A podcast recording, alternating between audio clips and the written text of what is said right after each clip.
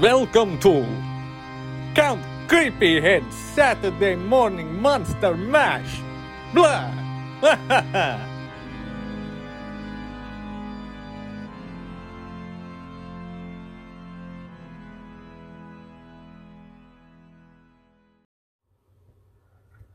This episode is brought to you by Global Milk. Global Milk! One more time!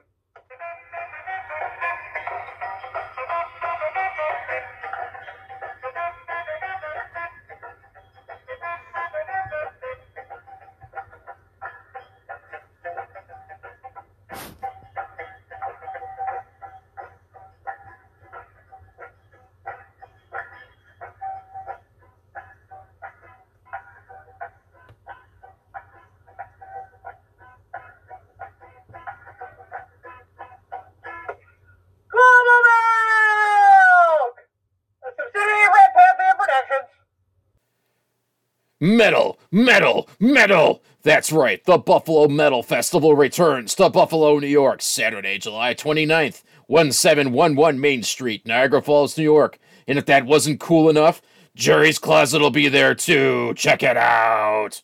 Welcome, everybody, to episode 93 of Count Creepyhead Saturday Morning Monster Mash, now older and grumpier than last week's episode. 93! Boy, that's how many balls I have in my mouth right now.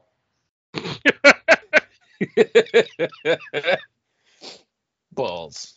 The Count can expand his cheeks to fit many balls in.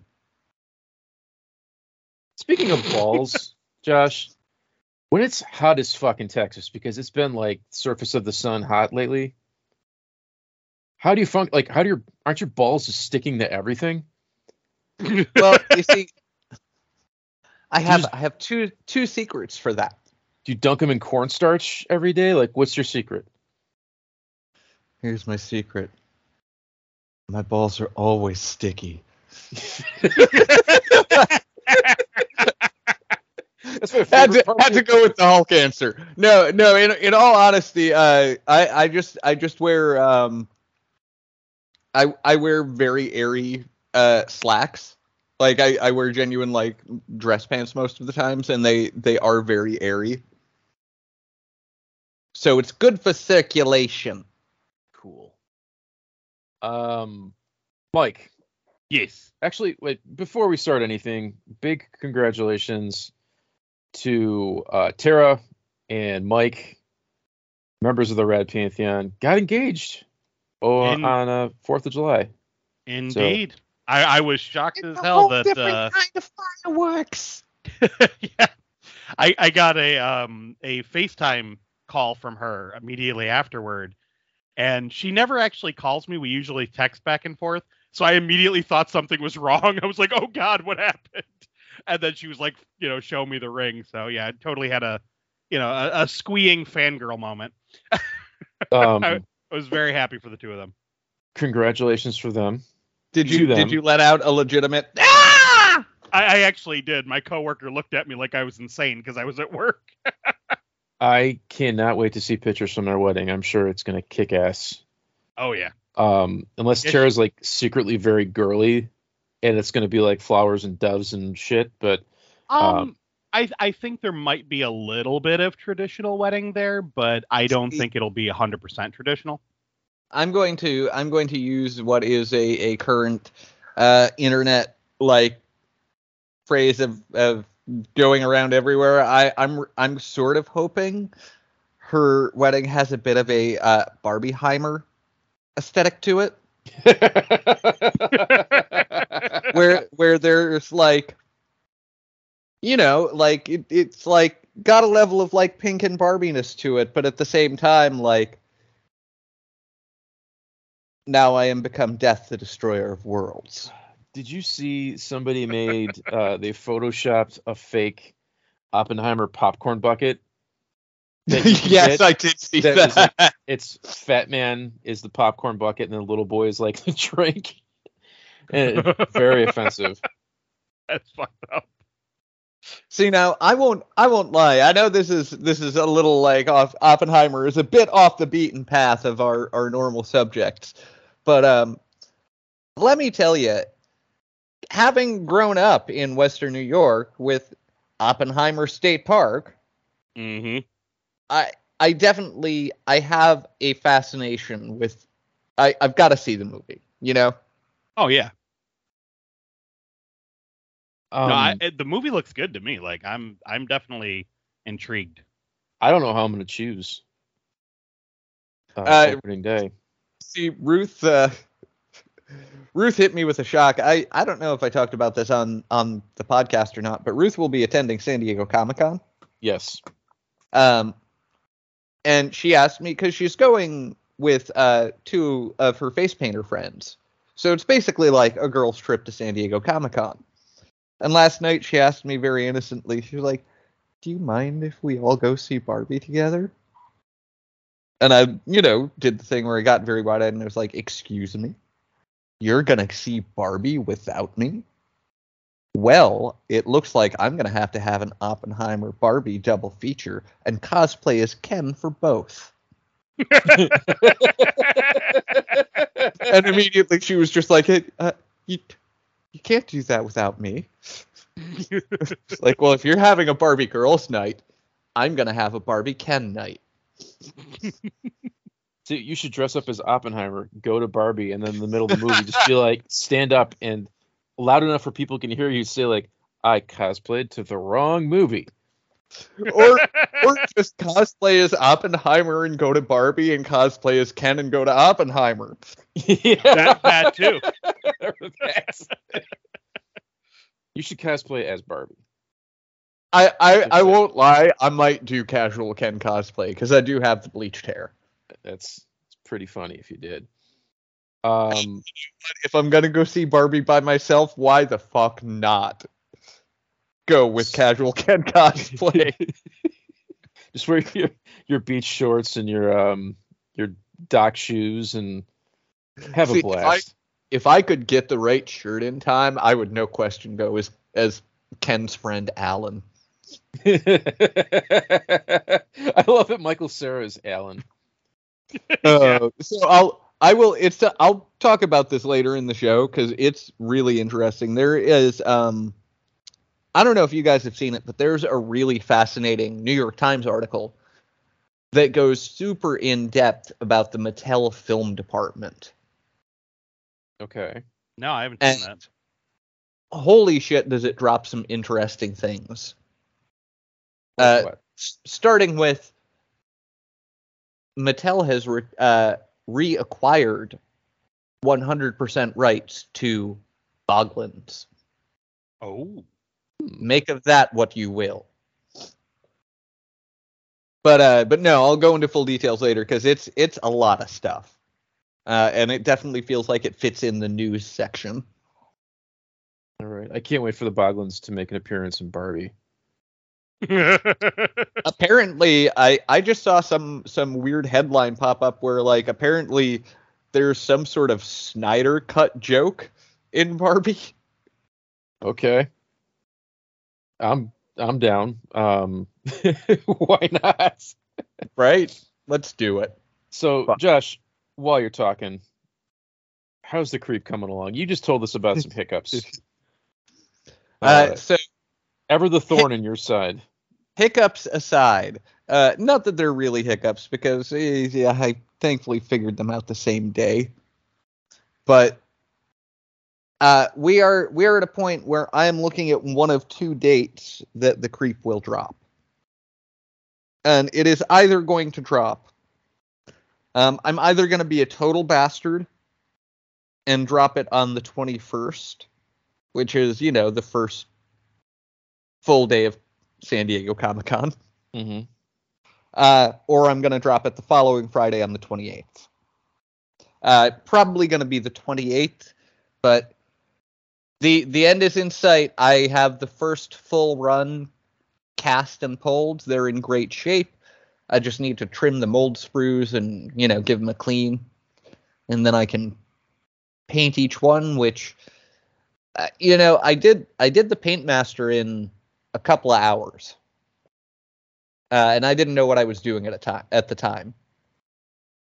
So I should be able to knock 10 out in 2 to 3 days. Do you, like, take notes of, like, this is step one, this is step two, or you just know what to do? I usually do take notes, but then by the time I get to the second or third one, the notes are by the wayside, and I'm like, I know better ways to do this. Yeah. So, also, start saving now. The price is officially $150 plus shipping. I tacked on that silly little $5 shipping charge. Not so much to pay for the shipping, but to cover the cost of the damn additional box. It's worth it, and I think it's fair. And the packing supplies, really. So, more than anything, anyone listening to this that's interested in getting one, that $5 is really just paying for the packing material. I wanted to include shipping entirely, but then I would have that moment of, no, then I'm eating it on the shipping and the shipping materials. Well, I mean, it's the toy business. It's not the toy friendship. And you need to make money to keep making more stuff. But on top of that, this thing is massive. It's twice the size of a regular Ninja Turtle. I genuinely did not realize until I'll send you the picture, too. I sent a picture to Mike, last night? Yeah. I did not realize that it stands toe to toe with Super 7 Mutagen Man. Oh baby. Which that kind of shocks me that I didn't even realize that I made an ultimate scale figure. Yours looks better, or mm-hmm. Yeah, better than an ultimate, and it's the run is 1/1000th of what you're making. So like, if anybody's balking at the price, you're going to be stupid, because I guarantee you these are going to disappear really quick. Like, Josh, you're going to make these until you can't make any more. Which... Yeah, my big plan is, like, originally I was going to do the entire thing as a pre-order system and do them in, like, pre-order batches of 10. But I hit the point where I was like, you know what? People have waited a long time. This first drop, people are going to be rewarded for being so patient about it. And anyone that grabs one of these first 10... it's going to ship out like the following Monday. And of those 10, people have to realize that there's some influencers that are going to be getting these first, more than likely, right? I'm not going to say names, but there's important people you want to have these.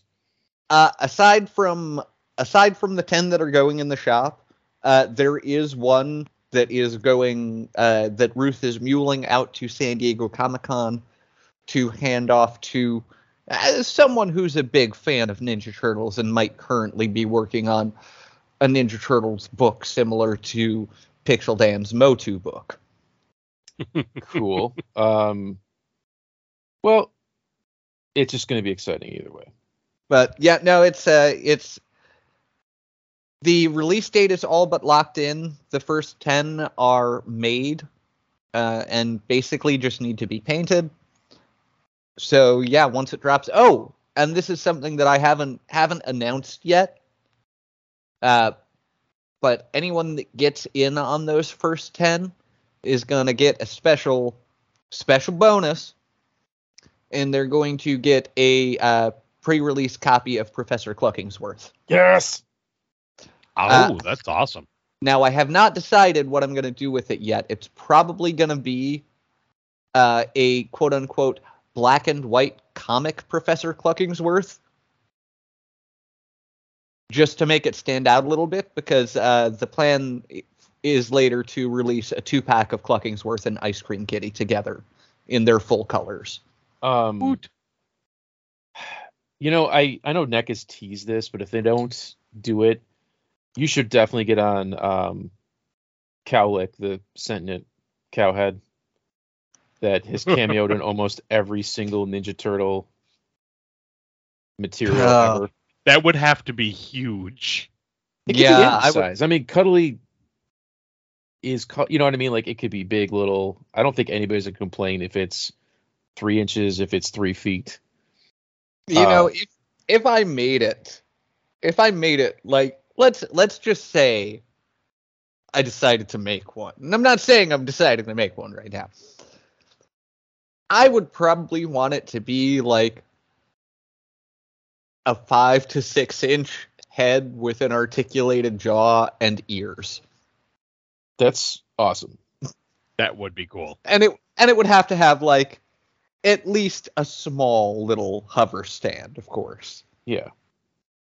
That you know, I mean, in a line filled with crazy characters, Cudley the Cowlick is just like, what the fuck? Like, what the hell were they on when they came up with that one? I love that, like, it's super obscure, first of all. Like, you have to be deep into Ninja Turtles to know who Cudley is. Like, I didn't know who Cudley was until a few years ago. Oh, wow. I was reading the Archie Adventure comics as a kid, and he was all over that. I missed those issues. Yeah, same. It's not like he's talked about. You know what I mean? Or her, it. But I guarantee it's everybody who does Turtles gives Cudley a cameo. Mm-hmm. And I fucking love that. Mike, how was the convention? Oh, it was pretty rad. We had a lot of issues, like, ooh, the new owners really upset a lot of people, myself and Tara included.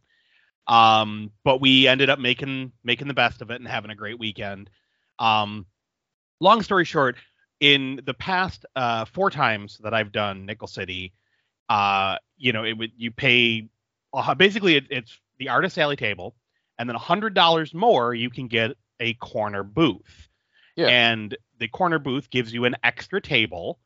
And, you know, you get another 2 chairs and all that. But you still have to buy extra tickets and stuff if you want, you know, have booth help. But it gives you, it's good real estate. It's like right on the corner of an aisle. And, you know, me and Tara pool our money together. And it's like, okay, it's cheaper for us to get the corner and work that way than it is to get 2 separate Artist Alley tables or try to cram all our stuff onto one table. No, you need that real estate.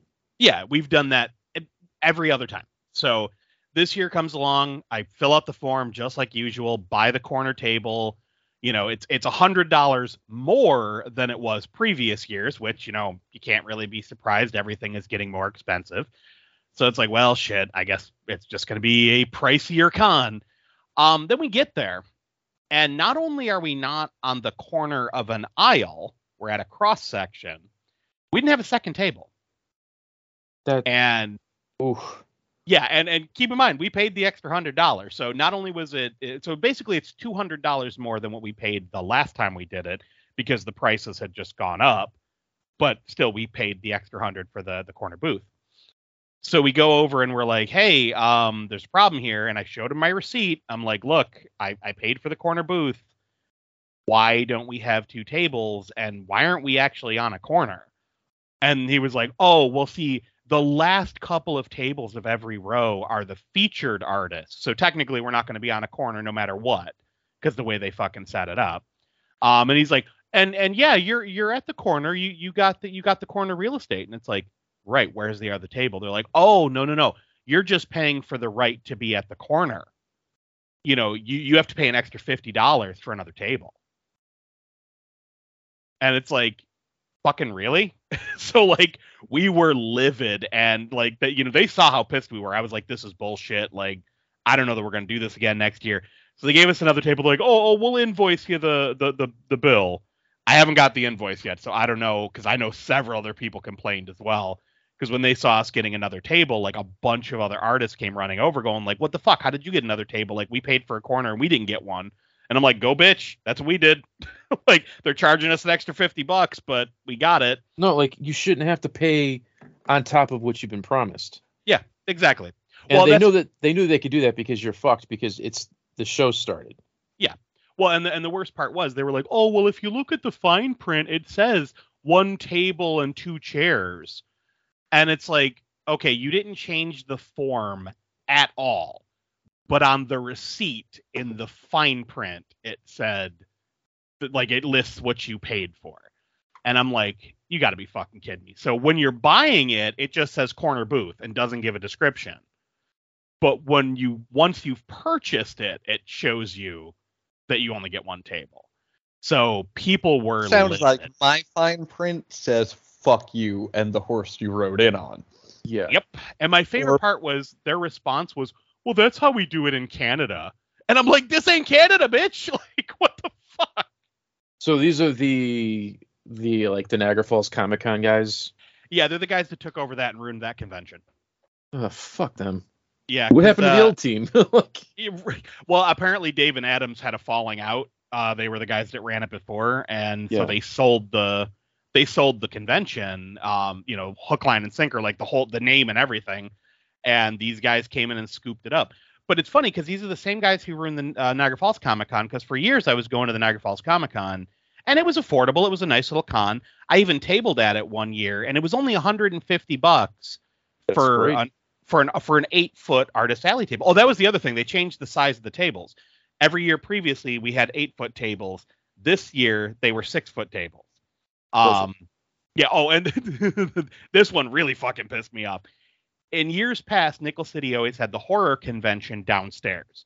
Now, the horror section was a lot cheaper, by like over $100 cheaper for a table. But it was down in this little, off the, kind of one of the little, convention rooms. Like, it wasn't that big. It's kind of out of the way. There's not a lot of foot traffic. So it's like, yeah, you're paying a cheaper price, but you're not in a good location. Where Artist Alley in previous years was right across from Celebrity Row. Yeah. So, it was great traffic and all that. So we paid the extra money to always be in Artist Alley. This year, because the convention is smaller, they moved the horror section upstairs. The horror section had 8-foot tables. We're across from Celebrity Row, and it was still over $100 cheaper, but they didn't advertise it. So Tara and I would have got a table over in the horror section where a lot of our friends were. Yeah. But we always got Artist Alley because, again, good location. We were in a shitty location with smaller tables and paid more money.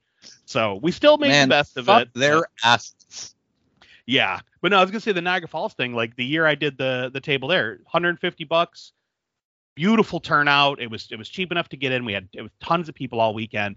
So that was 2015. I did it in 2016 when it was under new management, which is the same team. The Artist Alley table was $275. So they upped it by quite a lot.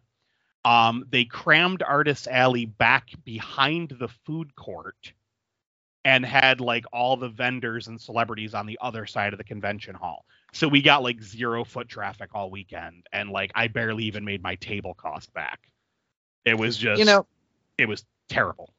This brings me to an interesting point. I'm not gonna name names and say who said it in case I misquote him at all.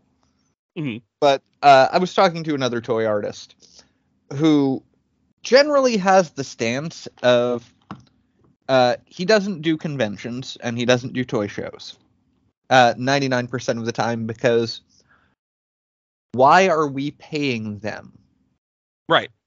Because they need us to bring the people in. Yeah, it should be free. So why are we paying them to be there? Why are we paying them to take a risk and potentially not make any money and then be in the hole for participating in their convention that they need us to have? Yeah, exactly. No, you shouldn't. Their income should be coming from the tickets. Right. They shouldn't be making it off the guests of, the people who are bringing you in. That's the other dirty trick they did, is they upped the ticket cost at the door and didn't advertise it. Yeah, fuck that. As soon as you told me that, I was I was trying to find a way to get down there. It was very, I was so tied up it wasn't even funny, but I was maybe I can fake an illness or something. And as soon as you told me that, I was oh, Jesus Christ. Oh, yeah, it infuriated me because a couple of my friends came down to check it out. And on the website, it said $40 for Saturday. And at the door, they were charging $45. And when asked about it, they were like, oh, well, you had to buy them early online to get the $40 price. This is at the door price. And it's great. It's nice how you guys didn't advertise that at all. The only thing I even saw regarding the price was they did an Instagram story about a week before the convention that was buy your tickets now and avoid the line at the door or something like that. And it was okay, well, you didn't say anything about price changes. So, they were dicks. But the convention overall, even though the first day we were both really freaking pissed off, we ended up selling quite a lot. Like, once we kind of added up our entire table, like what we both made, we did well. Like, we spent a lot of money on this con because it was our first con back after not having done them for a long time. So we kind of had to do everything. Like, I needed to get new business cards. I needed to get prints of just about everything. Had to buy bags and boards, you know, paper bags to, you know, for people that are buying this stuff. So it was just a lot of overhead that I normally wouldn't have, but just because I was out of everything. And even with that and the increasing cost, like, we both almost made all of our money back. Like, talking about all of our print costs and all that kind of stuff. So much so that, like, whatever our next convention is, we both have enough stock to do the next con without having to really do any printing. So all we have to pay is, like, for whatever our table cost is. So it'll be a lot easier to make a huge profit on the next one. But yeah, we got to meet a lot of cool people, got to see a lot of old friends that we hadn't seen in years. Met Sergeant Slaughter. He was really fucking cool. Super nice guy. Met Tom Matthews, which he was funny. Like, we were talking about Return of the Living Dead 1 and 2, and I was telling him about how, you know, my son wanted to watch it ever since he was a little kid because he always saw the Return of the Living Dead poster in my bedroom, or in my computer room. And I was telling him that I finally let him watch it, and then when I let him watch part 2, he thought the deja vu joke between, you know, him and James Karen was friggin' hilarious. And I was like, he's only 5. And he was like, oh my God, that's friggin' funny. Like, we were laughing about that. And then he was telling us about, like, the, you know, the fan films, the Never Hike Alone. So he's talking a lot about those. And then, of course, CJ Graham. Dude, trust me. It's cool. They're fucking rad. No, I finally did. Okay. But yeah. And of course, CJ Graham, you know, we met him before, but he was just as cool. And he was refusing to take money for table photos. And I think that was a giant slap in the face to the con, because I've heard from a lot of other celebrities in the past that they don't get to set their prices. Basically, their agent and the talent agency that you know, does the scouting for the conventions, they set the prices with the convention. So they have to charge X amount, you know, whatever. And, like, they might be able to say, like, oh, well, my autograph is going to be this. But, you know, they don't get to charge for their photo ops. Well, we're in line for CJ Graham, and we didn't see a cost for table photos. We just saw, like, the autograph price and the professional photo price. And we asked the lady that was there, we're like, so how much is it for a table photo? And she's like, well, we tried to get him to take money, but he won't. And I was like, okay, so we're not doing table photos? She's like, oh, no, he's doing them for free. We tried to keep, we told him take money, but he won't. So we yeah, go ahead. Finish. I was going to say, so we asked CJ Graham, we're like, so does it cost anything? He's like, no, fuck that. No, get in here, take a photo.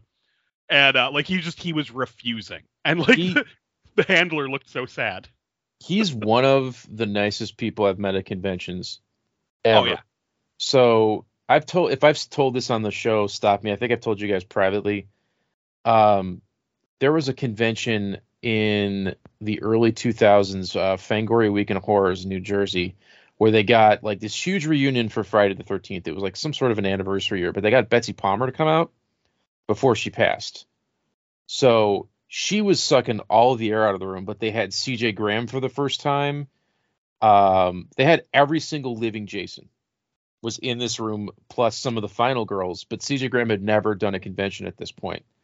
And they had both of the Jasons from part 2, even though they like hate each other and one of them hadn't done conventions before, but everybody was in line to meet Betsy Palmer. It wasn't like, you know, some of the conventions where you can just kind of do a loop and get every single person. If they have like all the Sons of Anarchy, you can stop this guy and leave. Mm-hmm. This was all individual lines to get people's autographs. So everybody was going to Betsy Palmer. Everybody was like, Jason's mom, holy shit. And where I was in line, I was stopped right in front of CJ Graham, and he didn't know he was popular. So, like, the convention made him a couple, like, Jason 8x10s, and I just started talking to him, and he was, like, amazed at this fandom surrounding Friday the 13th. And I was like, I really want your autograph, but Betsy Palmer's, like, 95 years old. Right. And he was like, no, dude, it's totally cool. But I ended up having a better interaction with him than I did with Betsy Palmer, who was super cool. Right. But she also didn't know that, like, you need to move the line along. So she was talking to each person for like 25 minutes. Oh, damn. So I just got to stand there in front of CJ Graham. He was the coolest fucking dude ever. Like, I spent more time talking to him about Highway to Hell than I did about anything else. It was just super neat that, like, one of the Jasons is one of the nicest guys ever. Oh, yeah. Like, he actually, my buddy Tim, he recently lost his mother, and, you know, he's been going through a lot of stuff. And he was talking to CJ Graham, and apparently CJ Graham actually asked me, he's like, you know, what's going on, buddy? You look a little blue. And he started telling him about what he went through. And he came over, he was telling me and Terry, he's like, I can't believe, like, Jason was just giving me life advice and, like, actually seemed to give a shit. I was like, that's awesome. Like, this guy, he's a class act all the way around. Yeah. So's Kane Hodder. I still haven't met him, but man, I want to. He seems so cool. Such a terrifying sweetheart. That's the perfect description. Every interaction I've had with Kane Hodder has been like, you're terrified. He could turn it on because he's not a pretty man, and he's huge. But he was, like, super cool to Teresa, and he met her when Hatchet 2 came out. Oh, nice. We went to some convention somewhere, and he just kept, you know, he asked her, he's like, have you seen Hatchet? He's like, I know I'm Jason, but have you seen Hatchet? She was like, no. And he's like, look, I'm just going to do something with my hands, but when you see the movie, you'll understand it's hilarious. And he did the jaw ripping. And she was like, I don't understand. And I was like, well, we're watching Hatchet tonight. You know, it was like, but he was, like, super nice. And I always tell the story of how he made these guys who are getting stuff signed for eBay leave a convention because they cut in line for some kids with special needs. You know, Jason was just, or Kane Hodder was just like, you're leaving or I'm going to kill you. You know? You know who else was super nice? And I'm sure both of you guys can agree with this, and just, like, terrifyingly kind for who he was Sid Haig. Oh yeah. My God, yes. Yeah, no, I only had the joy of meeting him once, and he was such a nice dude. Like, and it's funny, when I met him, it was 2003, so, like, he was kind of just on that upswing of, like, his reignited career. And like, he was, oh, sorry, go ahead. I was just going to say, like, he was so ridiculously happy to, like, smile and chat with you and then pause and be like, you want me to choke you for a picture? Right. Yes. Yeah. And like, it's Sid Haig. So you're just like, yes. See, when I met him, I had, God, like, I was, you know, in love with House of Thousand Corpses, like so many other people. And I was talking to him about that and Spider Baby. And, you know, it's like, as soon as I brought up Spider Baby, he's like, oh, damn, okay. So we started chatting about that. And that led into Galaxy of Terror and all that. But, you know, when I was gushing about House of Thousand Corpses, and I was talking about how the script that Rob Zombie released online for people to buy, like, it was like $5 for a Xerox copy. It was so different from the final film. And we got talking about that, and he's like, oh, well, wait till you see what we got next. And he wouldn't tell me what was going on, but he was, like, hinting about the Devil's Rejects. And I'm like, I couldn't wait to find out. So, of course, like, once information came out about the Devil's Rejects, I was like, oh, shit, that's what he was talking about. But he was so fucking nice. Unlike Tom Savini, who was a dick. Anytime I get to say Tom Savini's a dick, I always do. Oh, you beat me to it. Tom Savini was a pervert or a dick story comes up, I would be rich. If we turned that into a drinking game, we'd be fucked. By Tom Savini. Oh, Lord. No, none of us are blonde with big tits. He doesn't care. He's an equal opportunity kind of guy. I've heard many stories. Many, many, many stories that the door swings all over the place for Tom Savini. Leave it at that. I'm not going to make accusations, but I've heard enough people. Basically willing participants. That's about it. Tom likes to party. Let's hop into the plugs, because they're getting engaged and I'm feeling sentimental. Mike McCoy and the soon-to-be Tara McCoy, probably, whenever their wedding is, check out their shop at Coffin Dreams LLC. And if you need monster makeup, masks, etc., look for one Mr. Mike McCoy in Buffalo. He will hook you up. Mike, you just dropped the very, very good Terrifier episode where Sam hopped on, and I think she fits in the best on Boogeyman's Closet. Or she's just getting more and more comfortable, and it shows. But the summer of Sam continues, and great episode. Raised by Reynolds is coming up soon. Oh yeah, we got our big 50th episode, the Return to Slasher Camp.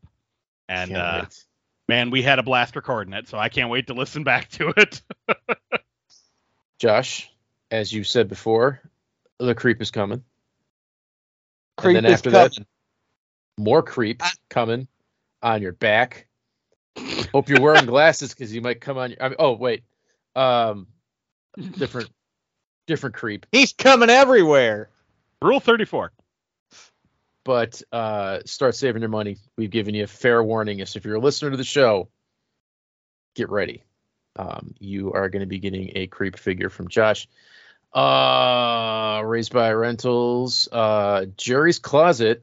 I have news for everybody. Mike, you might have heard this. Let me bring up the copy that I got from one Sam Grenquist.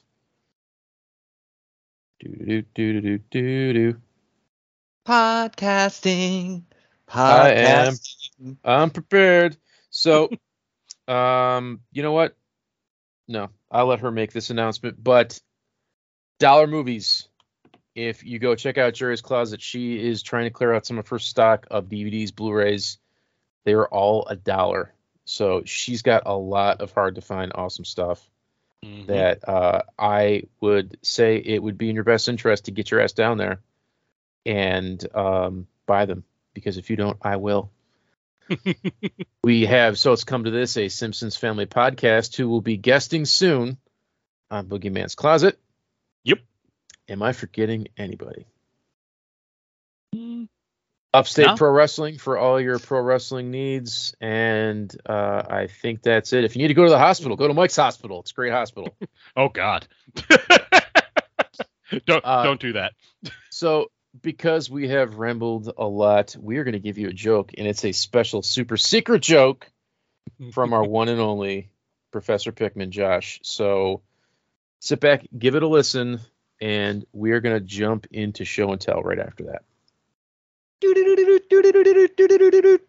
Hello, Kermit the Frog here with the world news and our very special guest, Wacky Weatherman Werner here. How's the weather today, Werner? It's wonderful, Kermit. If you look outside, you can see we have a drizzle of rain and a gust of sunshine, because those things make perfect sense in your weird world. Yes, that's absolutely correct. And we have a news story here today, which is Weird News Mad Libs, which has been given to us by Mr. Wacky Weatherman Werner. So let's see what weird news the Mad Libs have to say. A pope in Ohio was arrested this morning after he jangled in front of a nun. Mary Margaret had a history of shitting, but no one, not even his janitor, ever imagined he'd fart with a child stuck in his butthole. I always thought he was tasty, but I never thought he'd do something like this. Even his grandma was surprised. After a brief scratch, cops followed him to a Jack-in-the-Box where he reportedly dunked in the fry machine. In February, a woman was charged with a similar crime, but rather than fuck with a fucker, she fucked with a fucking dog. Either way, we imagine that after witnessing him fuck with a fucker, there are probably a lot of fuckers that are going to need some therapy. Boy, Werner, that's some weird stuff. I don't know why you had me read that, but I think you're going to have to read the next one. It would be my honor, Mr. the Frog. And thank you for bringing the world the weird news. Until next time.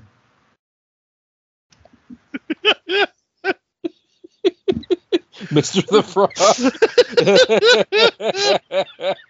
I had no idea what that was going to be used for. Oh my god. Oh, that was, I just kind of went on a fuck spree at the end of that. Holy. Oh, damn, that was funny. So you guys did a Mad Lib and Josh didn't tell you what it was for? Yep. All right, that's fucking hilarious. Something I wrote down for the intro, and I forgot to mention it, so or just our random preamble.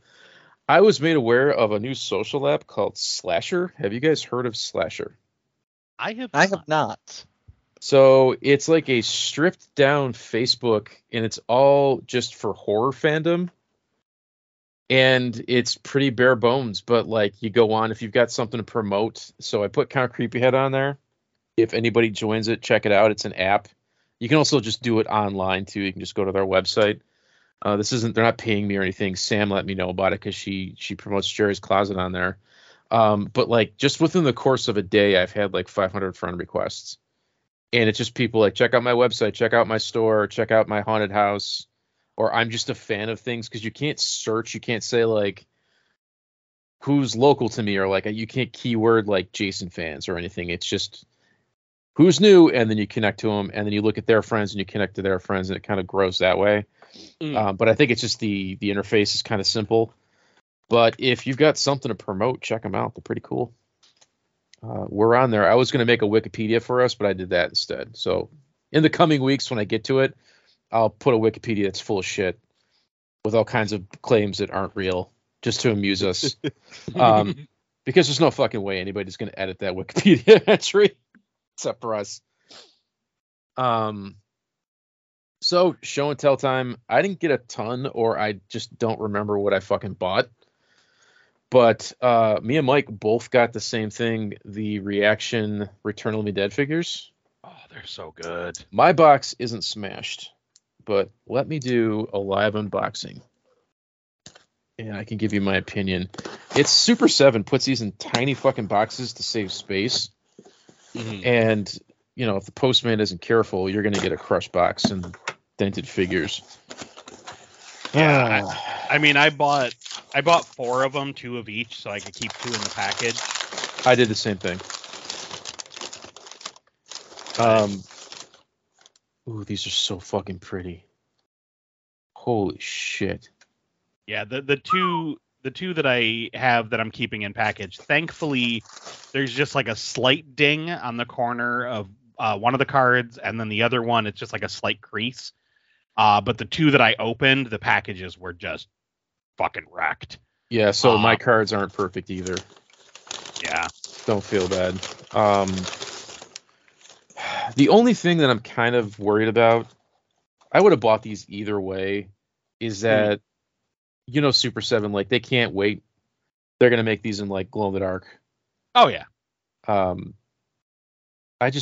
don't think we're going to get any more after this. I doubt that we'll see more Return of the Living Dead figures from them. I mean, I shouldn't say. I could see them doing like a Tar Man and a Yellow Man, or like a Tar Man and a Half Corpse. Especially the Half Corpse, because it's like, hey, we can charge full price for half a figure. Yeah. Oh man, no sticker. What the fuck? But I've got like 50 Super 7 stickers. I just love freebies. Yeah, I can picture them doing Tarman and Half Corpse. They're super cool looking. There's another sale going on this week, 20% off if you spend 100 or more, and they just announced some other new stuff, which I'll go over in the news. So like everybody else, I picked up the rest of the Ninja Turtles. Mm-hmm. So I got them all. I fucking love them. There's lots of fun hidden articulation where I didn't think there would be. Like knees on Bebop and Rocksteady, which I think is pretty sweet. I've got some nitpicks, but nothing crazy. Like Donatello's glasses falling off. See, like, I'm lucky. I didn't have that problem with mine. But also, like I would expect, you know. And Raphael's size are gigantic. Mm-hmm. and they go, you know, they have the placement that he always has, which is in the front of his waist, so they're kind of warped. And the other complaint is my Leonardo. He's holding his swords in the package. The paint transferred off the swords onto his hands. Mm. But otherwise, they're fucking great and they're worth it. So like, if you haven't got them and you can find them, get them, because you know they're gonna fly off the shelves. I was at Burlington Coat Factory and I found the Spin Masters Batman stuff. They have a deluxe box set that has Batman, the Batcycle, and Swamp Thing that I wanted for a long time. I never saw it at retail, and now it's $12.99 at Burlington Coat Factory. So I picked that up. And Shipwreck came in. I pre-ordered him. I got him early from Amazon, and he's fucking amazing. Everything you want in a Shipwreck toy. Nice. He's got two different profiles. You can take his hair off and give him the hat or no hat. He's got poly, two guns, his rope, and his grappling claw thing, which I'm still not sure what it's for, but I always thought it was fucking cool. It's to bring the kid close to him so he can ask, does your mother like dockside bars, Johnny? But Shipwreck's one of those characters where I feel like if you know you're a Joe fan, you gotta have Shipwreck. Oh yeah. God, you're the spitting image.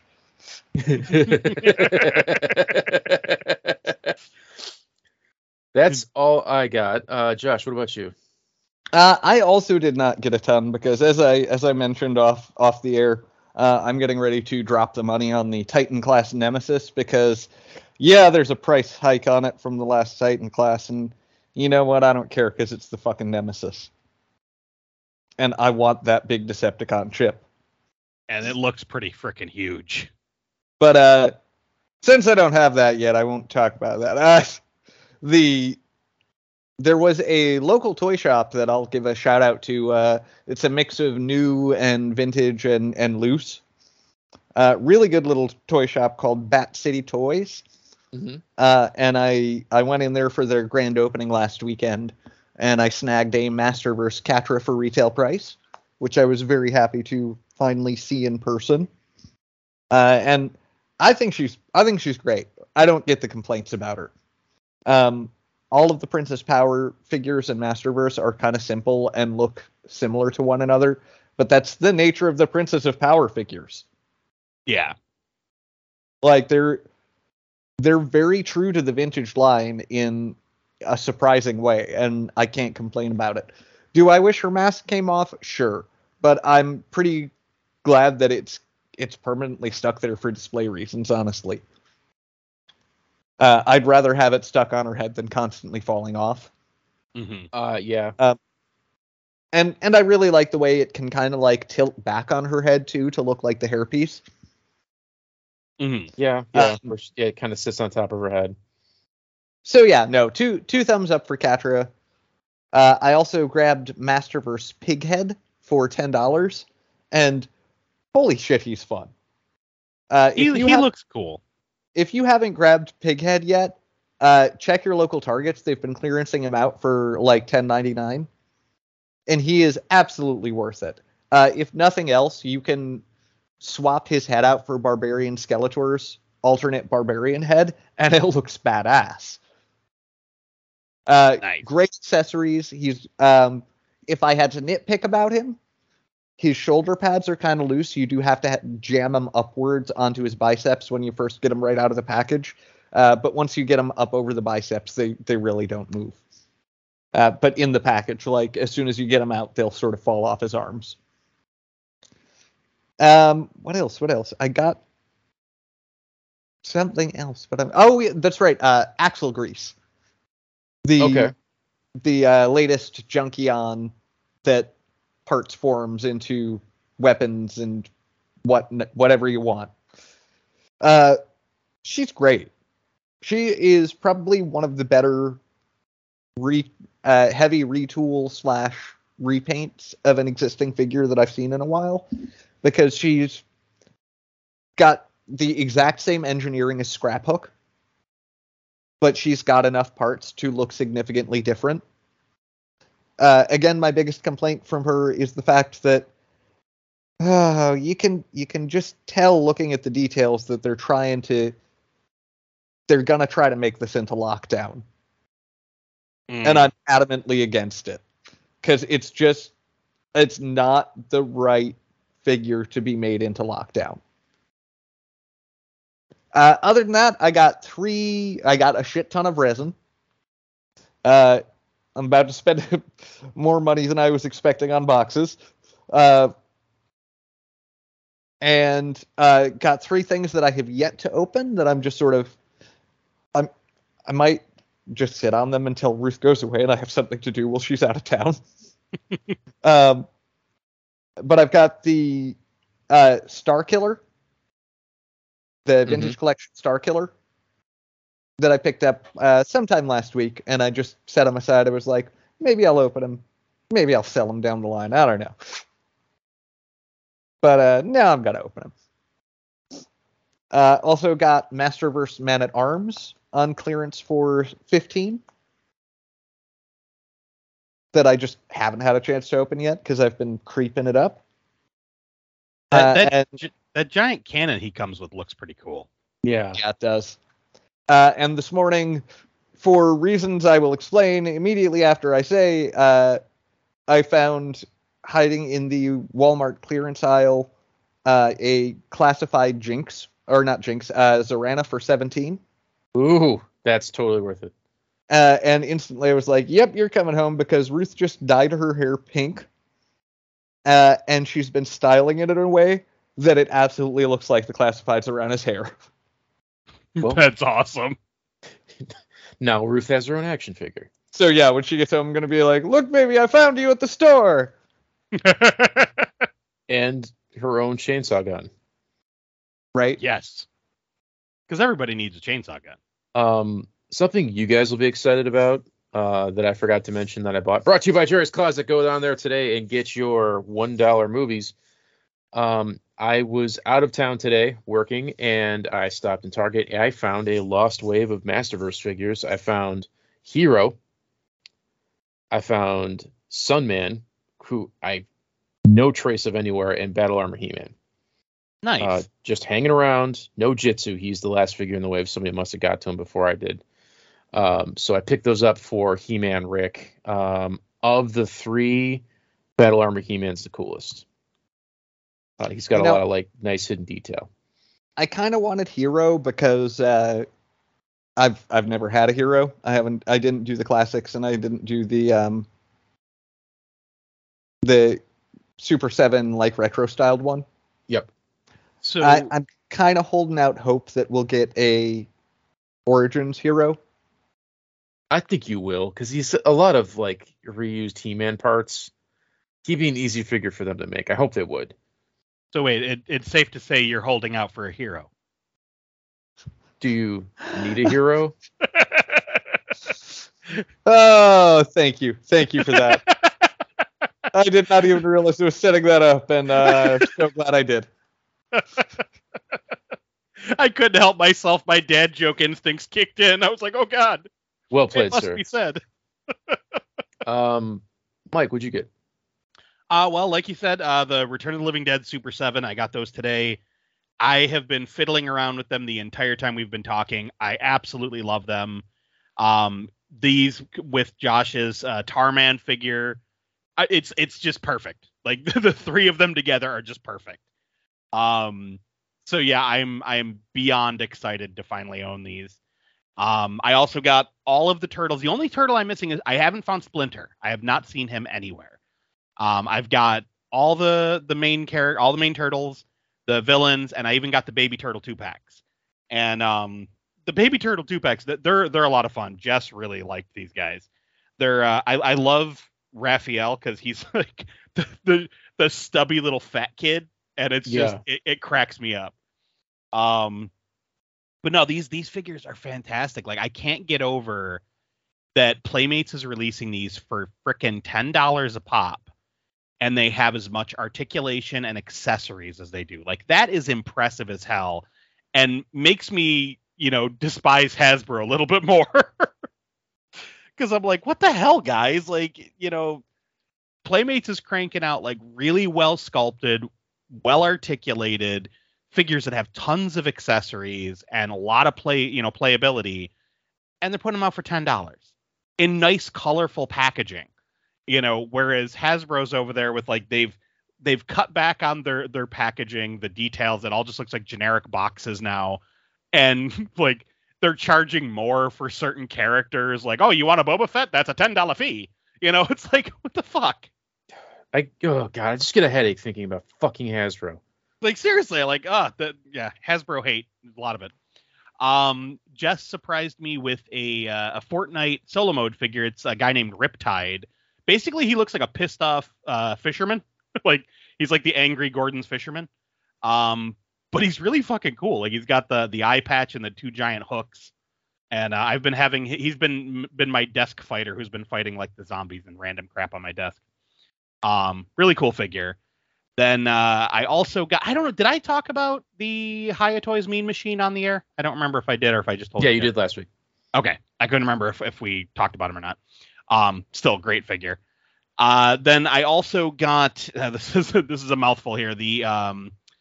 It's Joy Toy figures. It's Warhammer Astra Militarum Tempestus Scion.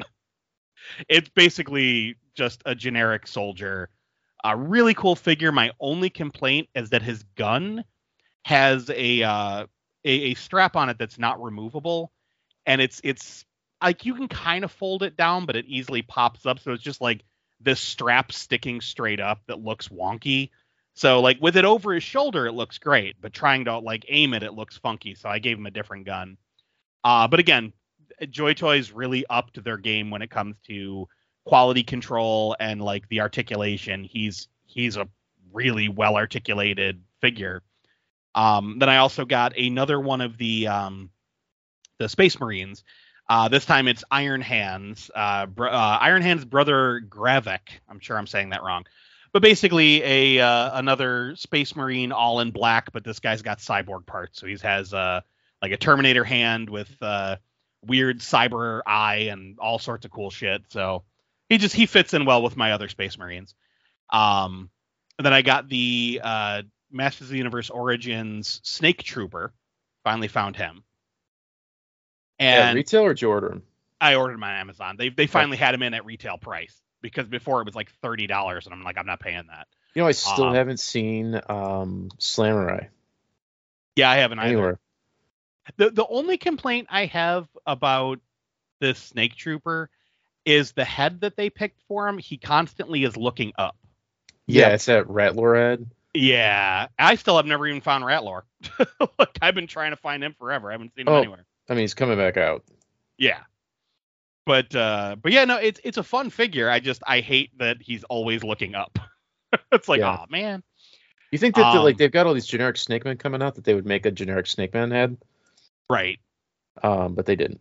Or just like that same head, just mouth closed, you know, yeah. So he's not like looking upward.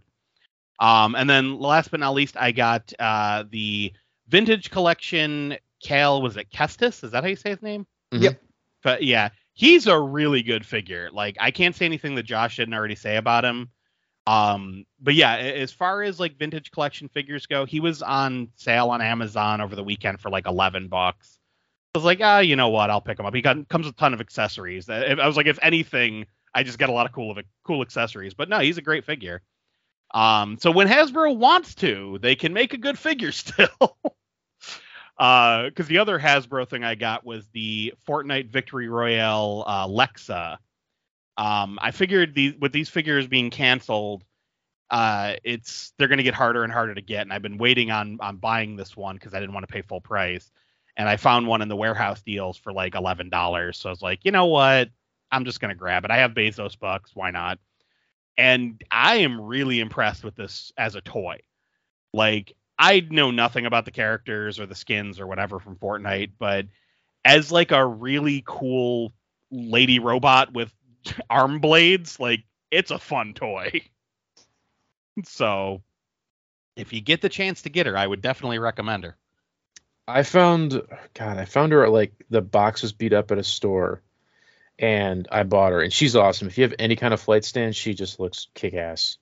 Yeah.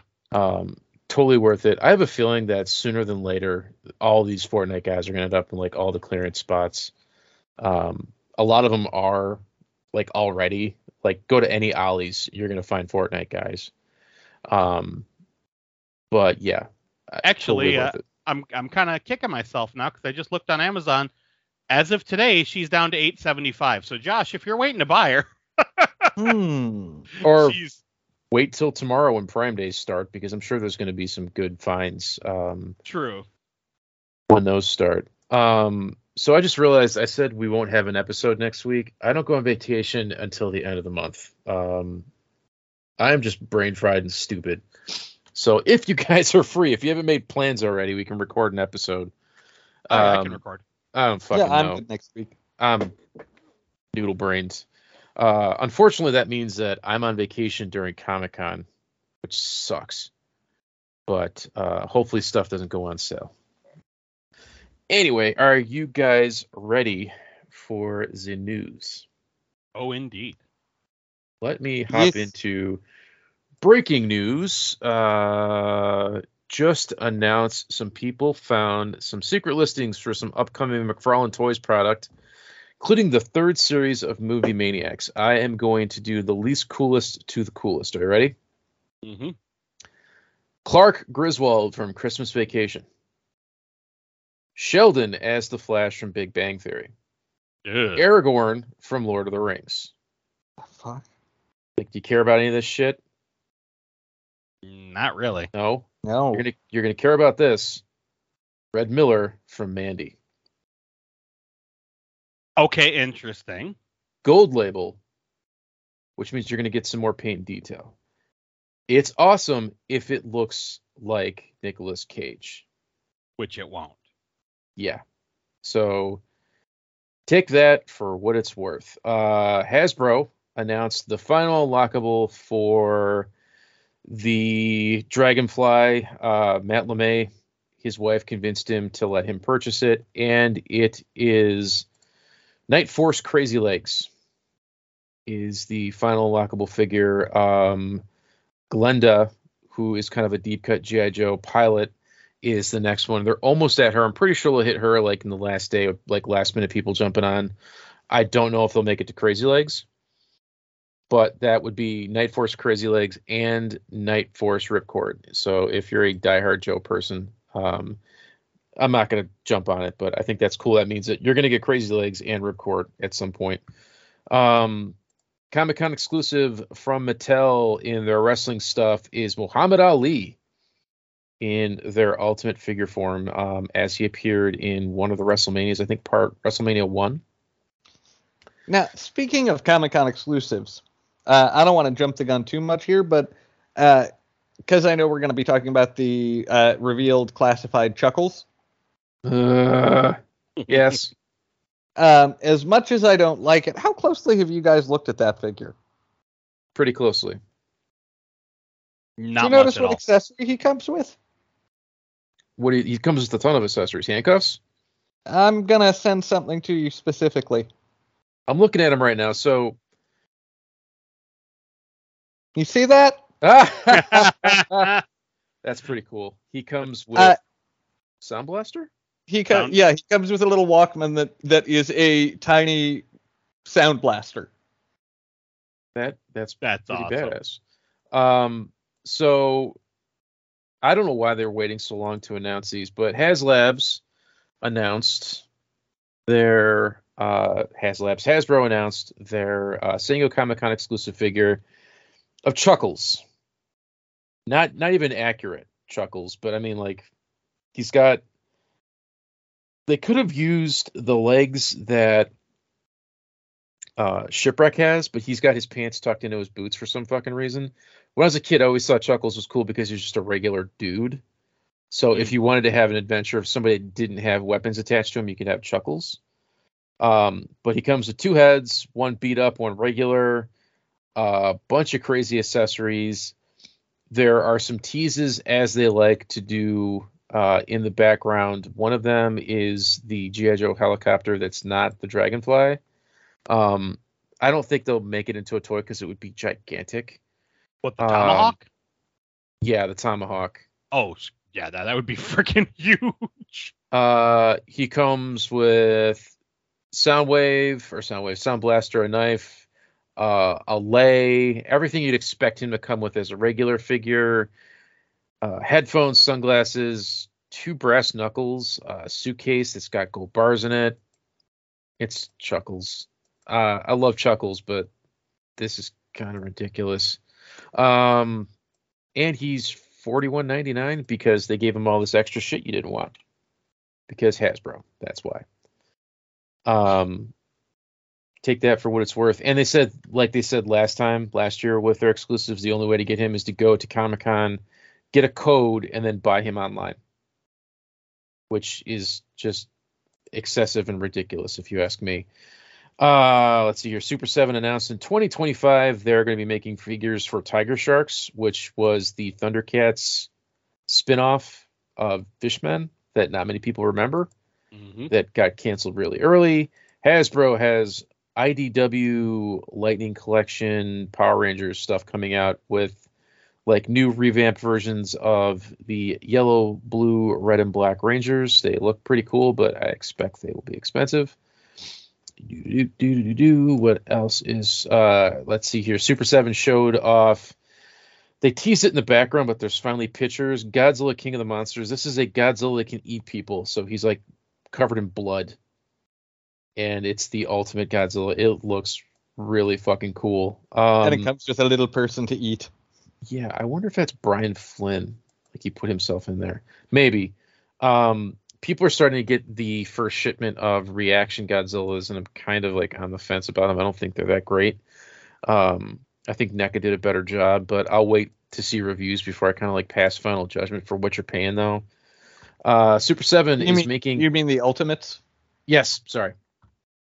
Ultimates Godzillas. Super 7 is doing Acme Reaction figures. I'm guessing this is Looney Tunes, but it's 2 packs. I'm not sure exactly what this is. You know, they totally shocked me with that one because they revealed the 2 pack today. It comes in an Acme-inspired wooden crate, and it's Toon Judge Doom and Bug-Eyed Roger Rabbit. That's what that is? In special Toon packaging. And they look fantastic. But yeah, that was a bit of a misdirection from them because that's what's coming in the Acme crate. Is Toon Doom and Toon Roger. Yeah. That's sort of cool. Up for sale now. Wave 2 of the Weirdest from Reaction Super 7. So you get Zombeef, the zombie hamburger mascot, the Mummy's Hand, who looks really cool, and Trauma Bomb, who I think is the weakest of the 6 weirdest characters. He's like a COVID with a hipster sweater. I don't know. He's the only one that I'm kind of on the fence about. Let's see here. There's lots of images from the Blue Beetle movie that's coming out. As I said, Crazy Legs is the final figure. He just has a picture, like a drawing. They haven't sculpted him or done any kind of render for him. That's it for new news. Now let's go into old news because we were gone for a week. I'm going to segue in between because I'm gonna have to skim to get the hot parts of this article. But I'll do brief news interludes with this article about the Mattel film division. Yes. Let me know.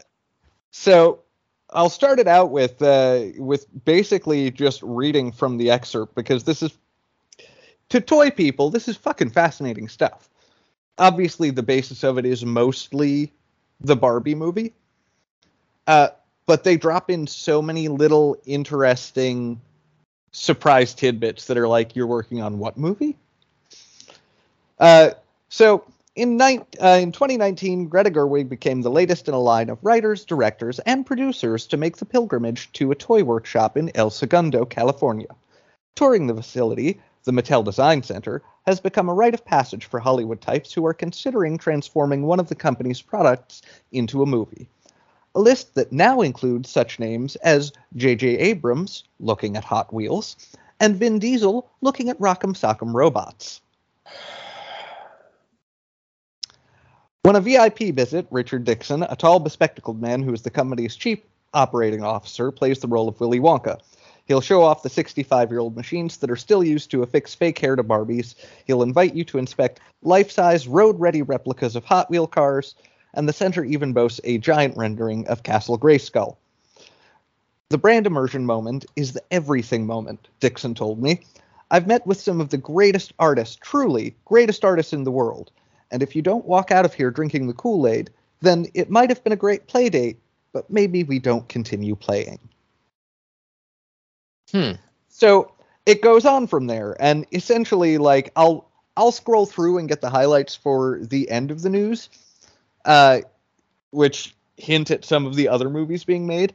But essentially, the head of their film team is one of the former Miramax executives who believes, who's working with the CEO of Mattel, and together they believe two big things. One is that when the new CEO came into Mattel, it was right at the death of Toys R Us. Yes. And he believed it was very important to not establish all of their key brands as key toy brands, but intellectual property franchises. Which makes sense. And he comes from, I think it was the, he was the head of Fox Kids in Europe. Okay. He's the current head of Mattel. So he's very much coming from a children's programming point of view, which is really interesting to be the head of Mattel. But yeah, so they have that, and that pre-knowledge of the IP is everything. So if people even have the slightest memory of IP, they might move forward. And it's not necessarily because they want to relaunch a toy brand or they want to market on a toy brand. It's because they truly believe in the movie. And I'll pull up some of the interesting examples of that for the end of the news, because there are enough in there for me to look at and be like, okay, yeah, you're putting your money where your mouth is with this. Well, I mean, everybody's assuming Barbie is going to be great and people are excited about it. So well, if Barbie's successful. I'll send you guys the article because it's very long, but it is super fucking fascinating to see the way Mattel handled working with Greta Gerwig to, like, first, like, bring her into the project and essentially talk her into it until they got to a point where it was like, do we really want to bring up some of the failed things of Barbie? And she was like, no, it's celebrating Barbie. Yes, we want to bring up those failures. It's celebrating the things you tried that didn't work. And they were like, better set fire with something with her rollerblades. I'm just saying. And they basically were like, and at every turn, like, essentially the article details, like, that Greta Gerwig and Margot Robbie left Mattel with such an understanding of the brand that everything that the executives at Mattel were leery about, they could talk them into, because they were like, no, it's not parody. It's paying honor to the brand. Like, yeah, we're poking a little bit of fun, but we're doing it in a way that's saying, like, look, this brand did this ridiculous, stupid thing that failed terribly, and look how big it still is and how amazing it still is. Yeah. And, like, at every turn, Mattel was like, yeah, you guys are right. Make your movie. Cool. So it's interesting to see, A, that they're going this all in with movies, and B, allowing the filmmakers to essentially be like, no, we have to do this. And then being like, yeah, you're right. Do it. All right. And the article specifically cites how they've learned from all of Hasbro's mistakes. Fuck you. Like, did you guys know that there was a fucking Ridley Scott Monopoly movie in development?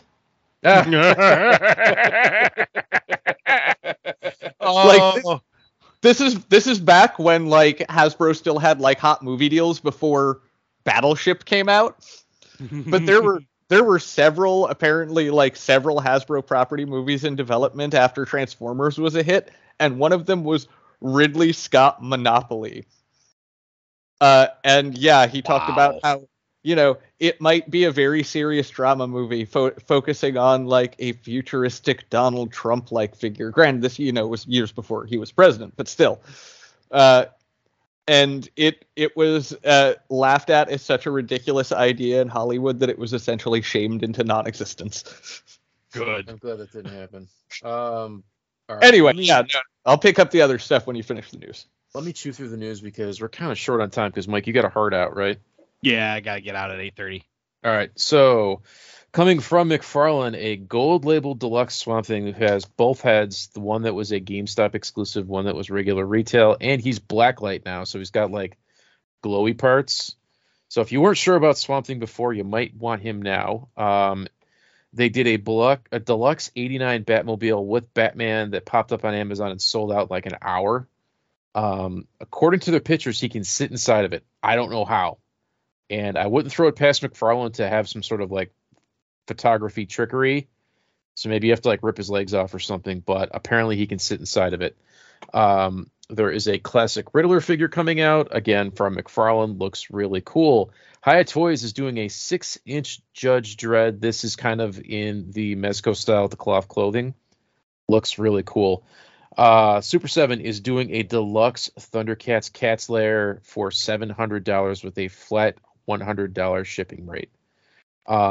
Before you balk and get pissed, this is a really good price. What you're getting a playset that's the size of Snake Mountain, and it comes with a ton of stuff. So it looks huge. I don't think they would have made this if they didn't think it would sell, because just the R&D on it alone is pretty crazy. To follow up on that, Super 7 has been canceling a lot of Ultimate figures because they're not selling enough pre-sales to make it worth it. So, for example, Guinan from Star Trek Next Generation, Whoopi Goldberg, nobody wants her, so they're not going to make her, which I think is smart business. Instead of making these guys and having them sit around forever, they canceled a bunch of Super 7 Power Ranger stuff too, because why would you buy theirs when you can get the Hasbros for a third of the price? And they look better. Like, I've had in hand, if you go to Best Buy, they have a lot of the Power Rangers stuff now from Super 7. And you could look at Tommy, and it does not look good. It's not a good-looking toy. And a lot of that's because it's painted plastic. And it just looks weird. It kind of takes away from the sculpt. Because it's clear that they have, like, brown plastic for his hair. And they painted the flesh tone over it, and it just doesn't look right. Let's see here. NECA is doing a Halloween Ends Michael Myers figure. I don't think anybody gives a shit about that unless it's, like, crushable Michael Myers. There is a Target exclusive battle damaged Darth Vader coming out from Obi-Wan Kenobi with a big slash in his face, and you can see Anakin underneath. It looks pretty cool. As smart as Mattel is, they're not good with crowdfunding, because they have the Jurassic Park gate up for crowdfunding, and only 1,000 people have backed it. All the cool stuff you'd expect to come with it, like the fencing, the figures, the truck, are all behind unlockables. So it's kind of like, why would you spend $400 for a fucking gate? And that's it. Right. It's kind of stupid. I think they're, like, expecting more people to take the bait than they're actually doing it. So I don't expect this to succeed at all.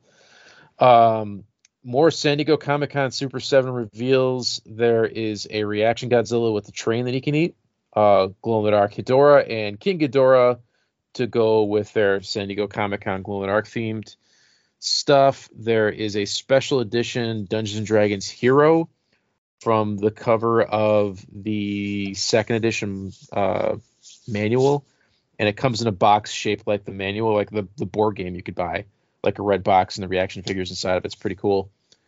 There is a boxed Shogun Warriors Rodan in Reaction size, not Godzilla sized. There is a black SpaghettiOs Shredder figure coming out in a special SpaghettiOs can that comes with the t-shirt. There is a black repaint of the Dragon Zord as it appeared briefly in Power Rangers. There are Reaction Power Rangers figures in triangle shaped boxes, like they came out in the 90s, like paying homage to that. Hasbro is doing a Soundwave Thunder Machine. So it's the Thunder Machine from the Dreadnoks that turns into Soundwave, which is fucking badass, but he's $100. So kind of, you know, that's a problem. They also showed off Nunchuck and Firefly, along with a repainted Viper in red for a wave at the end of the year for G.I. Joe Classified. Mondo is doing Prince Adam, and Hasbro is putting out a Titan class 12-inch Sentinel figure to go along with their X-Men 97 figures in their 3-inch scale. But he's basically like a generic 12-inch figure with 4 points of articulation. Mm-hmm. Which, no word on what you need for a Sentinel. Yeah, but no word on pricing. Expect something crazy from Hasbro, I'm assuming, because if they can overcharge, they will. If they feel justified in charging you $50 for a plastic T-Rex painted like Spider-Man, they'll find a reason to charge you $50 for this Sentinel. Some way, somehow. So I would be it. That's a, to me, it's a $20 toy, maybe less, but we'll see. Take it for what it's worth. That's it for the news. Josh, did you have more stuff from that article? Yeah. So it details some of the films that are they have either had discussions about or are currently in development. Among them are a retro futuristic sci-fi Major Matt Mason. Ooh. With Tom Hanks attached to star as Major Matt Mason. That's weird. Will apparently be a time travel story. Because, you know, they also cited part of the reason that they brought in Tom Hanks to talk about Major Matt Mason at all is the fact that he has a connection to Major Matt Mason, being the fact that Major Matt Mason directly inspired Buzz Lightyear. And while, yes, Tom Hanks voiced Woody, the fact that he was in a franchise with a character heavily inspired by Major Matt Mason, that's a cool connection. And bravo for bringing them in for that reason. Another interesting bit of information was the filmmakers that are currently working on the MOTU movie. It details how they got the job. Okay. They sent Mattel childhood home movies of films they made with their He-Man toys. That's awesome. And that was enough for Mattel to bring them in and have the conversation. And they feel like they are the right people for the job. So that was a cool detail. I don't know. There is a Lena Dunham Polly Pocket movie in development. Lena Dunham. God. Yeah, but not a Lena Dunham fan. Just the fact that they're developing a Polly Pocket movie is interesting. They are developing an Uno Ocean's 11 style heist movie. What? Okay. They are developing a Boglins movie heavily inspired by Gremlins. Please, God, please. That sounds fucking amazing. Apparently, and they have not confirmed who they are talking to about it. But, and this is also mentioned in the article, they have recently had meetings with Guillermo del Toro at the El Segundo headquarters. And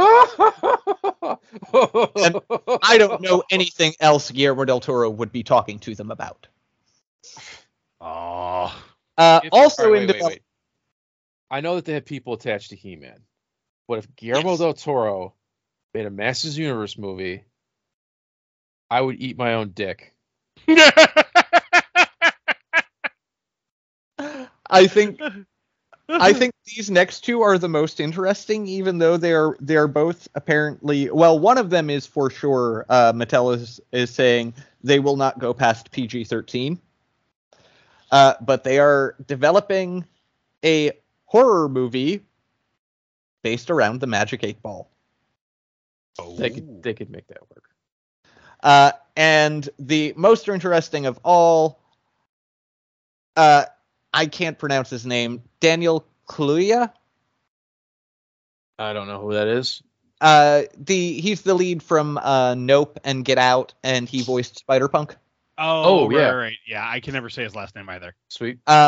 So he is lead producer and developing a dark horror comedy, surrealist, millennial angst movie about Barney. I heard about this. That Mattel is seriously considering letting him go for the R rating for and selling to A24 to show the film industry how serious they are about making movies. Do it. So, on one hand, yeah, of course Mattel is drawing from their toy properties. So on one hand, yeah, they're making big toy commercials. But at this point, isn't anything that has a toy a big toy commercial? Yeah. So, if they're taking the time to develop these IPs and make quality entertainment from them, I say fucking have at it. And I love that they're going this weird with it. Oh, hell yeah. You know what? Fuck yeah. Give me a Vin Diesel Rock'em Sock'em Robots movie. Another thing that it mentioned in the article that wasn't necessarily Mattel related, it just was noting how, some of the hot, weird movies that people are going for are the things that nobody expected to do well, Flamin' Hot, the Cheetos story. Yeah. Mm-hmm. So, based on viewership information from that, Mattel, not the Mattel is tied to it, but they're privy to that information because it's in Hollywood. And they're using information on things like that no one expected to do well and is doing great to basically be like, you know what, let's go fucking weird with it. And in the same breath, it mentioned that alongside the Flamin' Hot movie, apparently there is a Jerry Seinfeld produced movie about Pop-Tarts that's going to hit soon called Unfrosted, the Pop-Tart Story by Jerry Seinfeld. What? What's the deal with Pop-Tarts?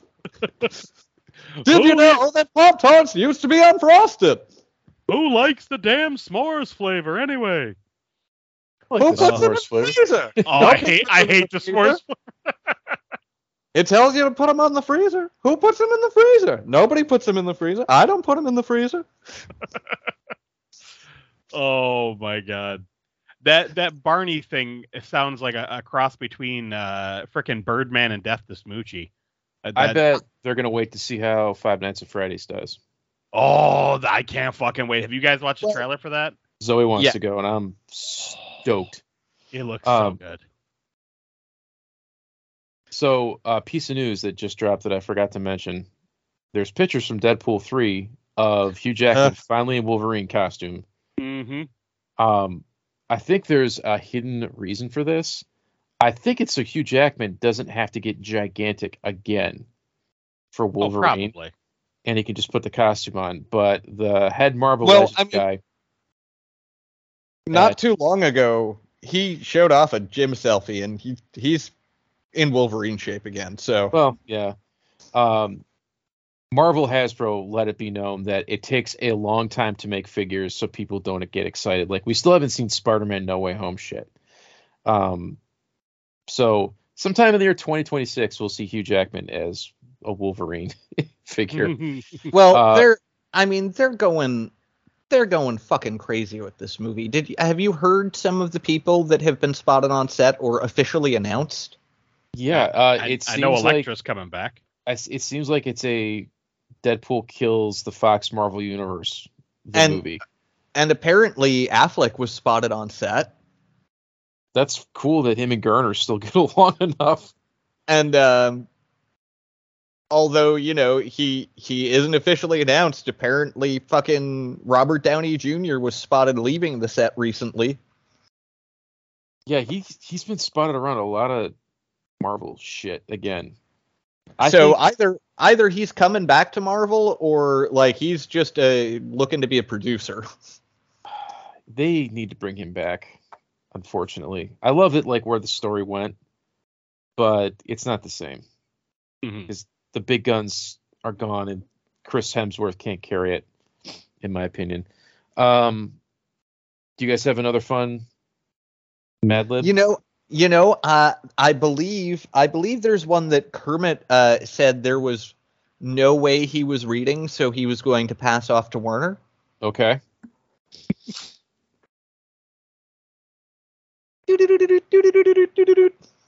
Hello and welcome back to another edition of Muppet Daily News here, and I am your reporter, Kermit the Frog. I have another Mad Lib news report from our wacky weatherman Werner, but this one doesn't feel like one good old Kermit here can read. It's a little... It makes him feel a little green. Yeah, if you'll pardon my joke there. Yeah, can you get it, frog? We understand what you're saying, Kermit. You are a frog and you're green. You have a song about it. Everybody knows what color you are, unless they are colorblind. And then you still tell them on a regular basis. Okay, just read the news report. Hello, I am your wacky weatherman Werner, here with 50 shades of Mad Libs. Suddenly, he grabs me, tipping me across his tonsils. With one tasty movement, he ankles his pickle, so my neat cap is resting on the doorknob beside him. He throws his right nipple over both mine, and then slides his nostril over the smell of my shit, holding me down so I cannot. Oh, excuse me, holding me down so I cannot shit. He places his coccyx on me, and my clever pistol softly flapping me, stroking around and around with his jangly palm, and then his ballsack is no longer there, and he poops me. Hatefully. Oh dear God, what have I read? I don't know if I'll ever recover from the phrase. He poops me. Hatefully. Well, that's about it for Muppet Daily News with Kermit the Frog and our wacky weatherman Werner here. We're going to go because that was highly inappropriate for the Muppet Daily News. Bye, Werner. Goodbye. Don't poop hatefully.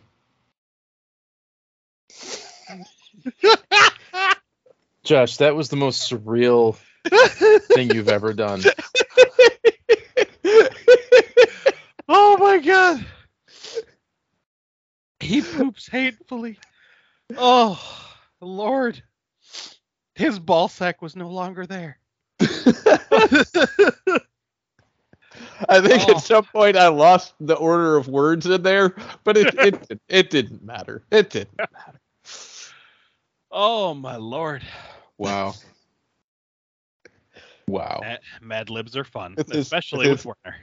With his clever pistol flapping jangly. Oh Lord! All right, guys, I'm gonna have a quick discussion, so I can kind of put this to rest. And then we'll do the Hall of Fame and we'll scoot.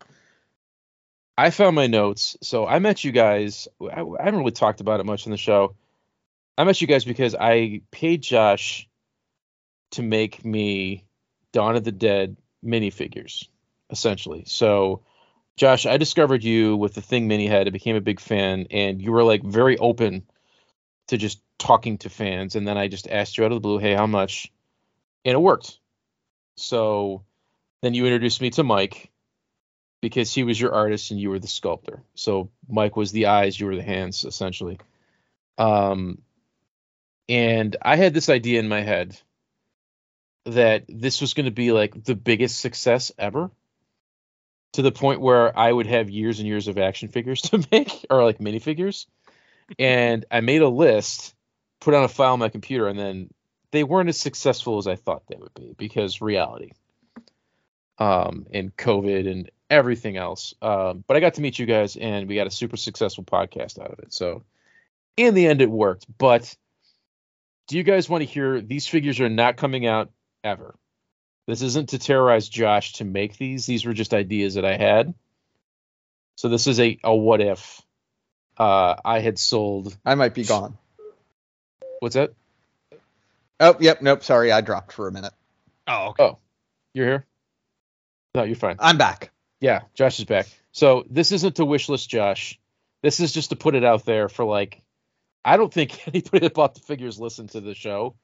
You never know. And can I just chime in with a side note that, yeah. Oh man, there are so many things that that either Mike or I was so convinced that we're like, this is it. This is going to like sell like crazy. Mm-hmm. No. I think the only time we were dead on with anything, we were like, this is going to be big, is the spider head. Mm-hmm. Yeah. Like, for the Monroeville minis. Not that anything is ever bad enough to be like, oh, I regret doing that.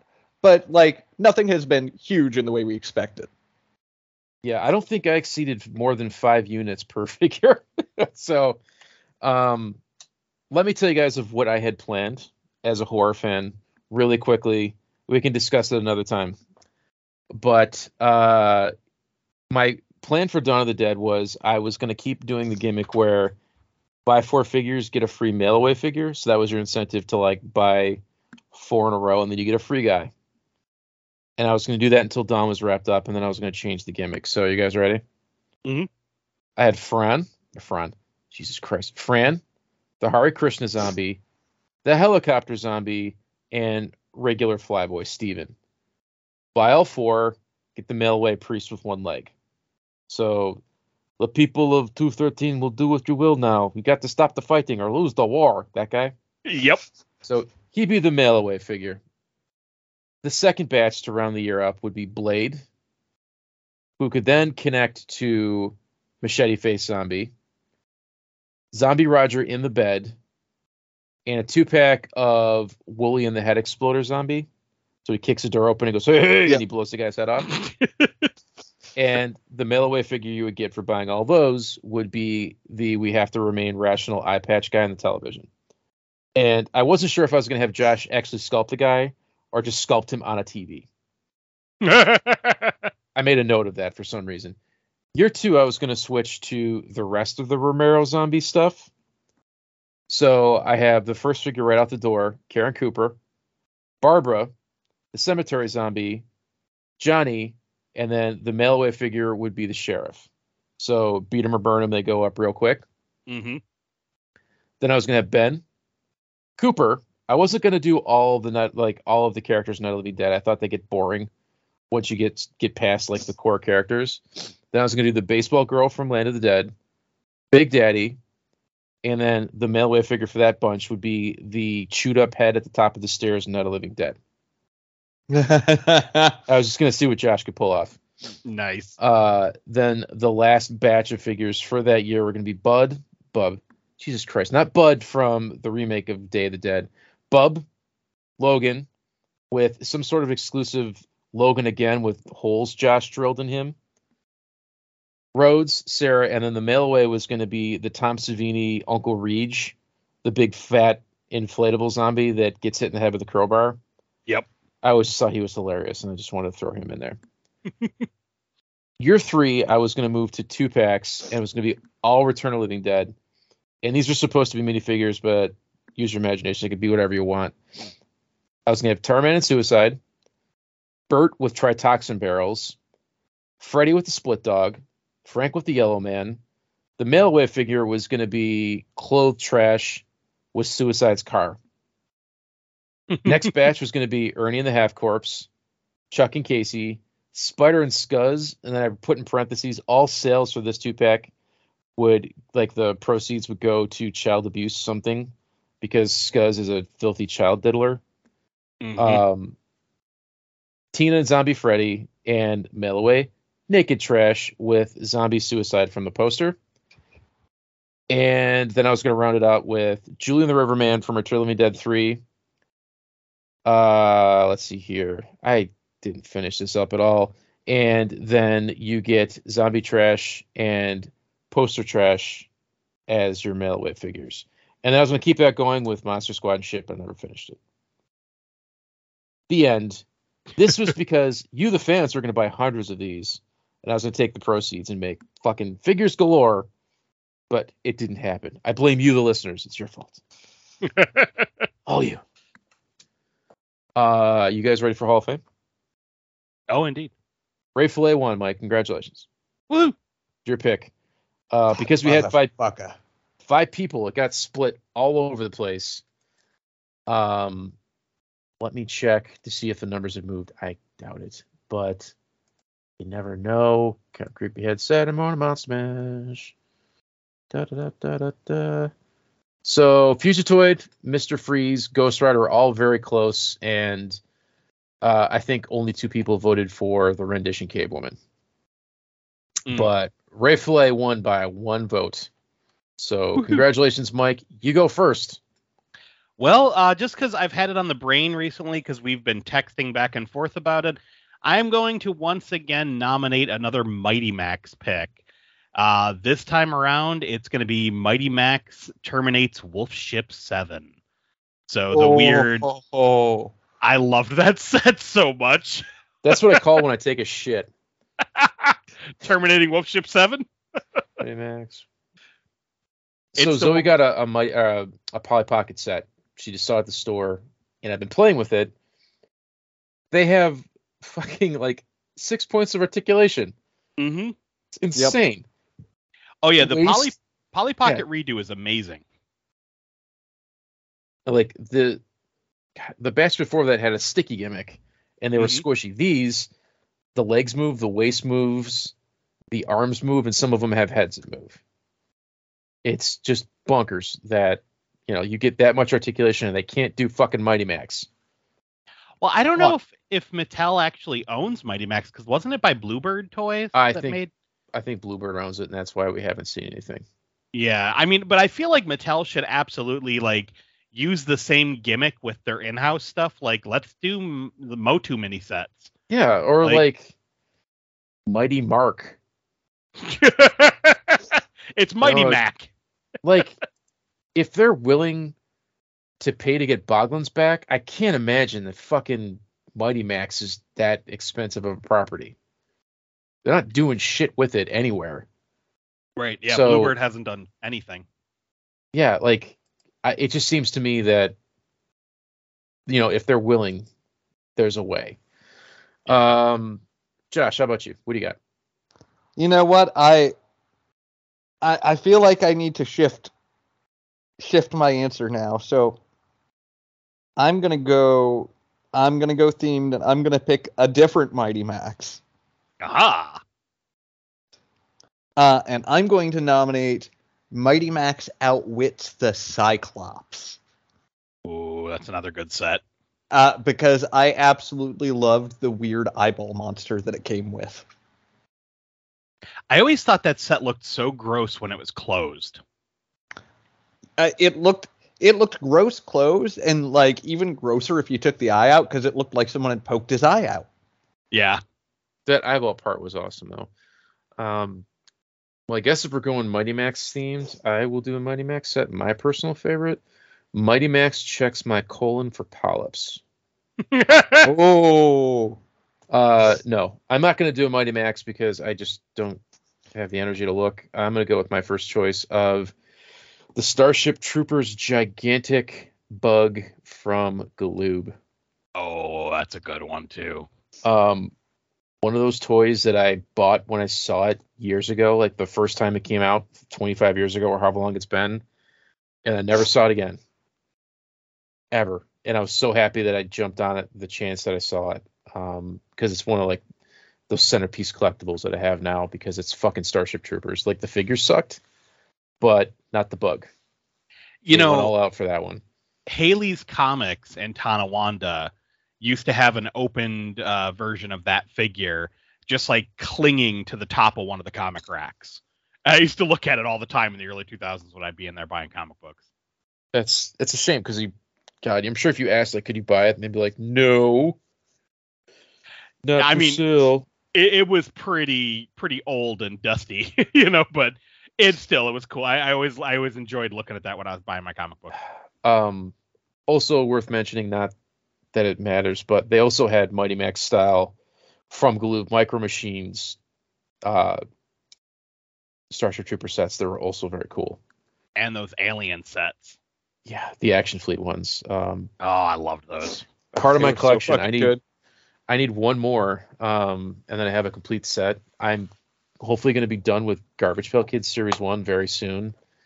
And then I have to make the decision of, like, do I collect a new line of something, or do I go back and fill in holes and just, like, you know, piecemeal. Fill in the holes. Yeah. Fill the holes. I'm leaning strongly towards Ninja Turtles, but I might go back and get, like, that alien crap that I need still. So you never know. And speaking of filling holes and Mighty Max checking your butt. Yeah, I feel the need to chime in with great adventure is waiting for you ahead. Mighty Max, so you will soon be dead. The journey before you may be long and filled with woe, but you must escape the man-child's asshole. Mighty Max, Mighty Max, Mighty Max, Mighty Max, Mighty Max, Mighty Max. Okay, you need to clip that soundbite and use it randomly. That was amazing. It's a shame we don't know any Flash animators. Oh my god! Can you imagine that Mighty Max set? It's my butthole. You know, like it folds open, and it could be like a sarlacc pit. You could have a fucking tapeworm monster living inside of there. Giant hemorrhoids, just kind of food. Oh my god! Oh, some string to tie to Mighty Max so he can't get lost. He's going spelunking. He has the look of abject terror on his face. Oh, that's awful, but great. Mighty Max, I am the great Sparrow Prince. You must venture ahead towards the dismembered G.I. Joe parts if you ever want to get out of the man-child's ass. You know, like, realistically, you know, Mighty Max has his adventures, saves the whatever the fuck his quest was. That's what he'd be doing now. As an adult with, like, a 9-to-5 job, he'd be checking your butthole for polyps. You know, like, he'd be working at security somewhere and going through shitter. I can just see him at, like a rundown local health clinic being like, okay, now just do me a favor and bend over and Mighty Max, Mighty Max.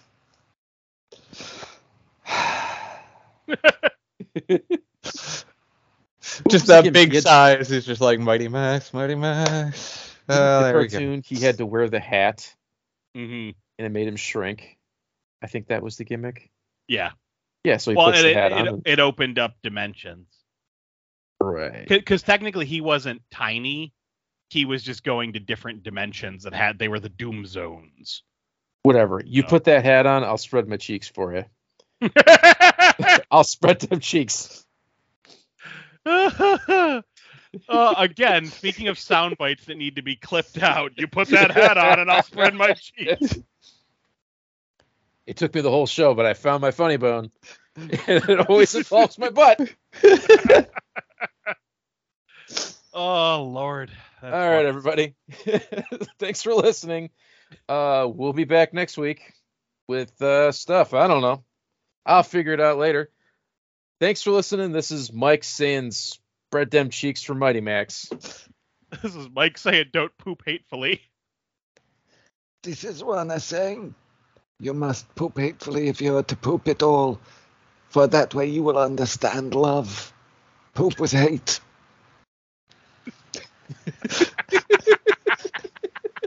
Bye, everybody. Bye. Bye.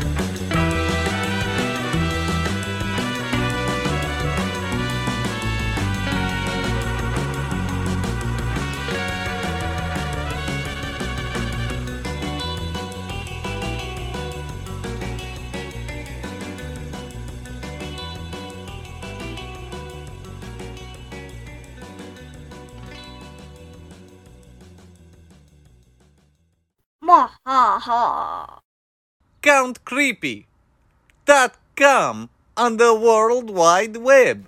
Must I say it again? Did you not listen? Count Creepy. CountCreepy. Ah.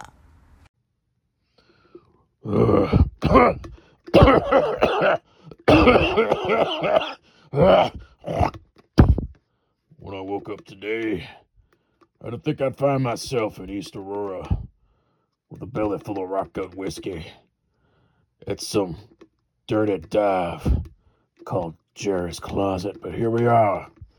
I've seen some shit. I've seen a man wake up in the jungle with his legs gnawed off by rats. You know what else I've seen? Great deals on action figures, comic books, Blu-rays, DVDs, trading cards. Shit, there was even vintage pornography. Well, be goddamned. Maybe it's all the liver damage that's making me see things, but I think you should go down to the East Aurora flea market and check out Jerry's Closet. Tell him I sent you. Sent you straight to hell. Oh,